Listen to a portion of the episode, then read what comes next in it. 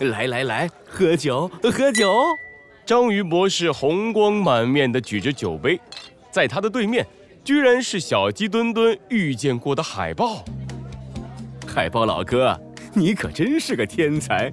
多亏了你的计划，这几天我们已经卖出好几万瓶鱼宝了。章鱼博士掏出一大叠红彤彤的钱递给海豹，海豹的嘴都笑歪了。那是，这帮没见过世面的小动物，章鱼老弟你假装成专家，我呢再假装去抢着买你的鱼宝。这些小动物一看，真以为你的鱼宝是什么很难买到的宝贝，马上也抢着买。就是就是，这些傻瓜，什么鱼精华呀，就是海里小鱼的屎，被我捡回来了。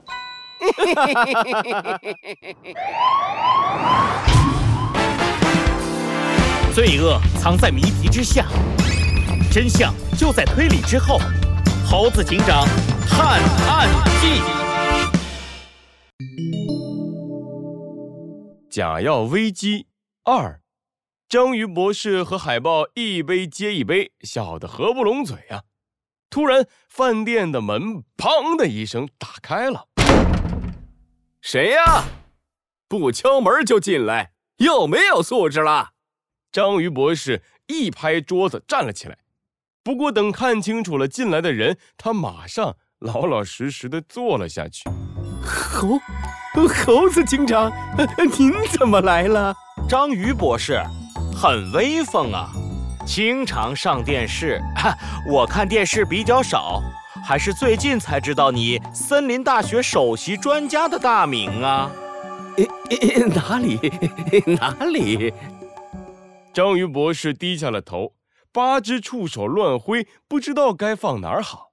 这时，在一旁的海豹开口了：“猴子警长突然进来，有什么事吗？是不是要和我们一起吃个饭？”你是谁？猴子警长眯起了眼睛：“我是章鱼博士的好兄弟海豹。”哦，这么说，卖鱼宝的事情你也有关系了？对呀。我买好兄弟的药怎么了？有问题吗？卖药是没什么问题，但是你的好兄弟如果卖假药，那就有问题了。我说的对不对，章鱼博士？猴子警长一瞪章鱼博士，章鱼博士连话都不敢说了，脸憋成了红色。海豹马上站了出来，挡在章鱼博士的面前。哎，猴子警长，你说章鱼老弟卖假药，可要找出证据来。我们卖了这么久的药，你有收到过一个举报电话吗？猴子警长一时说不出话来。章鱼博士看到猴子警长这样，立马嚣张了起来。就是就是，猴子警长，我们可是读书人，我们卖的药肯定没问题。您这样突然闯进来，我们可以投诉你的。哼，等到有小动物举报的时候，就说明已经出事了。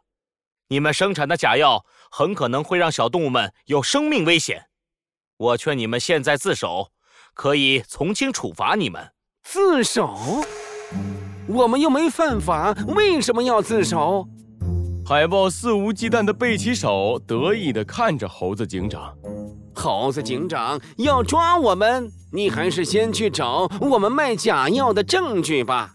不过嘛，我估计你也找不到。我们走。猴子警长带着手下离开了。章鱼博士就像打了胜仗一样，在猴子警长的背后做了个鬼脸。哦，我突然想起来了。走到门口的猴子警长突然停了下来。章鱼博士，你好像自称森林大学的专家，对吧？这个大学我怎么没听说过呀？